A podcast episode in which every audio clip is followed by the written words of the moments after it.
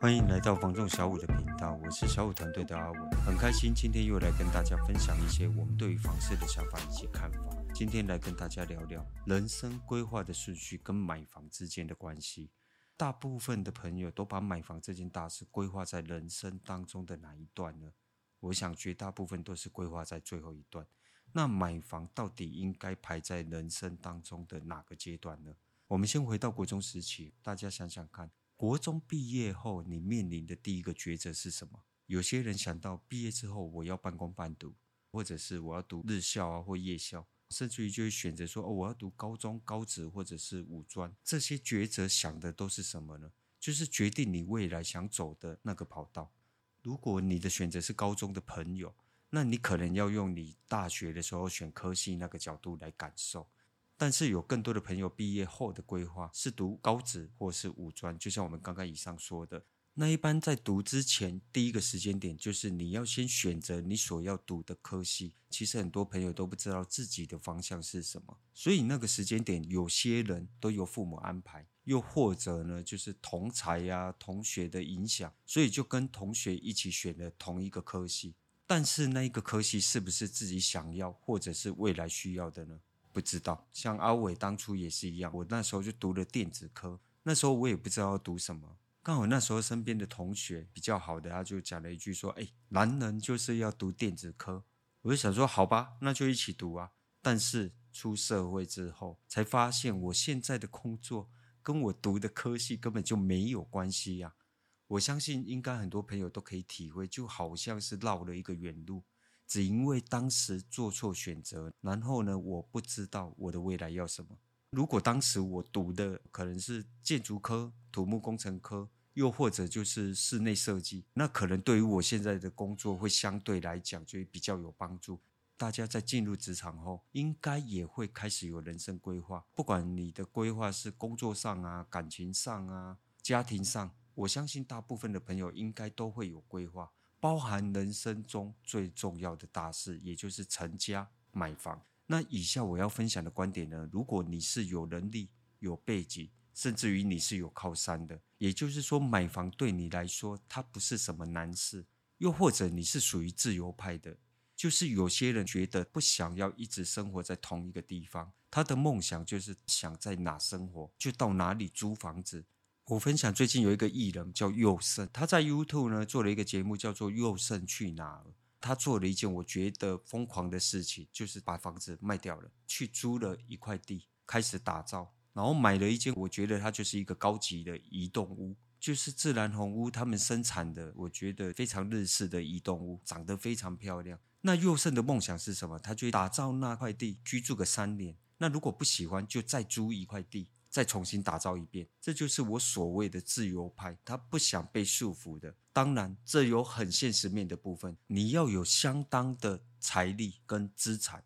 宥胜的表现呢，我相信大家有目共睹啦。所以他绝对有条件做这样疯狂的事。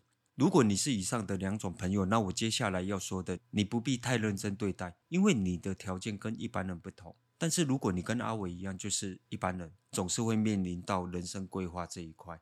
我们过去在读书的时候就面临过选择，那你毕业之后有照着你所选的科系而进入职场吗？如果没有的话，你就必须花费更多时间去弥补你不足的地方。为什么？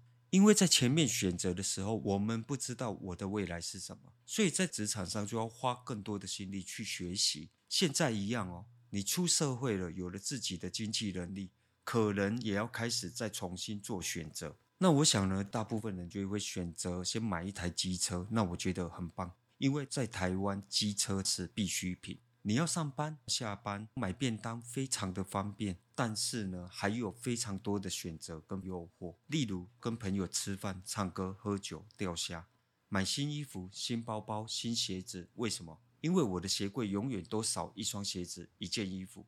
更高阶一点呢，就是买三 C 产品、平板。电脑、手机、相机，甚至于买一台新车，你未必需要车，但你就是选择了这一个享受。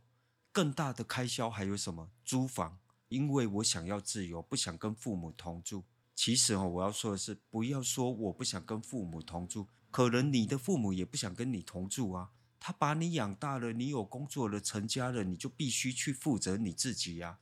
父母其实在他退休之后，有他年轻时没做到的想去做，他也不想要背负你，只是父母亲大概都说不出口。重点是，是大爹爹讲不要紧啊，多出来卡省哇，拜托。是你省啊，不是他省啊。这句话常常听，他希望是你省下来的钱存下来，而不是做上面的挥霍。那现在也很多人提倡一个观念：你的太太嫁给你，不管你去他家住还是他去你家住，那都不是他嫁给你或者你娶她的意义。他嫁给你是想跟你成家，而不是想跟你的家人成家。现在很多父母愿意花钱帮忙付头期款哦，因为我们遇到很多客户都愿意花钱给小孩买房，也是这个原因。他希望你控制你的金流，但是前提你的父母要有这个能力。所以拥有一间房都在人生的规划当中，但是大部分的人都习惯把它放在人生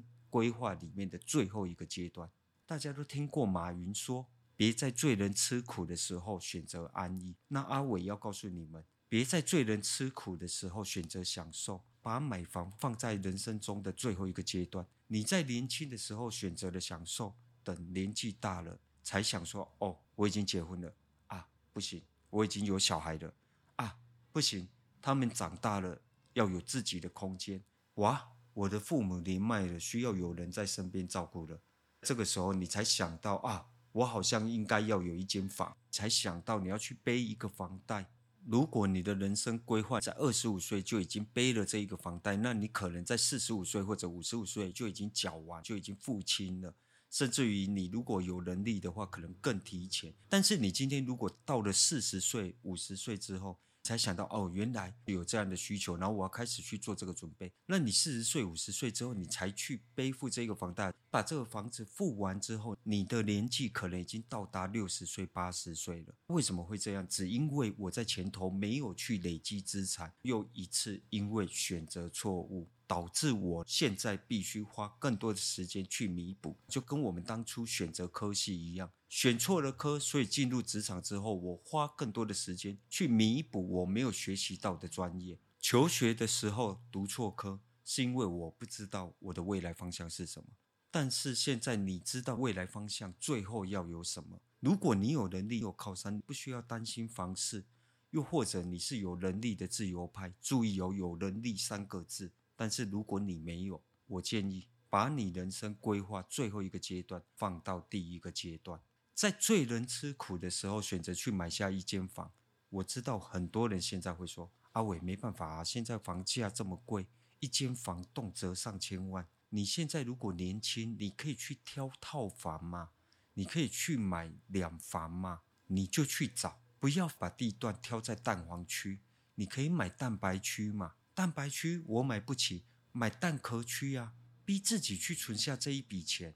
等到三年、五年、十年后，你的需求可能改变了，你需要是两房、三房、四房哦，或者是大楼换透天、透天换大楼之类的，再把物件售出啊，它就是你的头期款，也有可能是你半个房价，你只需要再努力一点点就足够，而不是重新开始。不要再把求学做错选择那件事重蹈覆辙在你的人生规划上。如果你没有背景，没有靠山，你也不打算退休，那你就一路担到老，负担的担。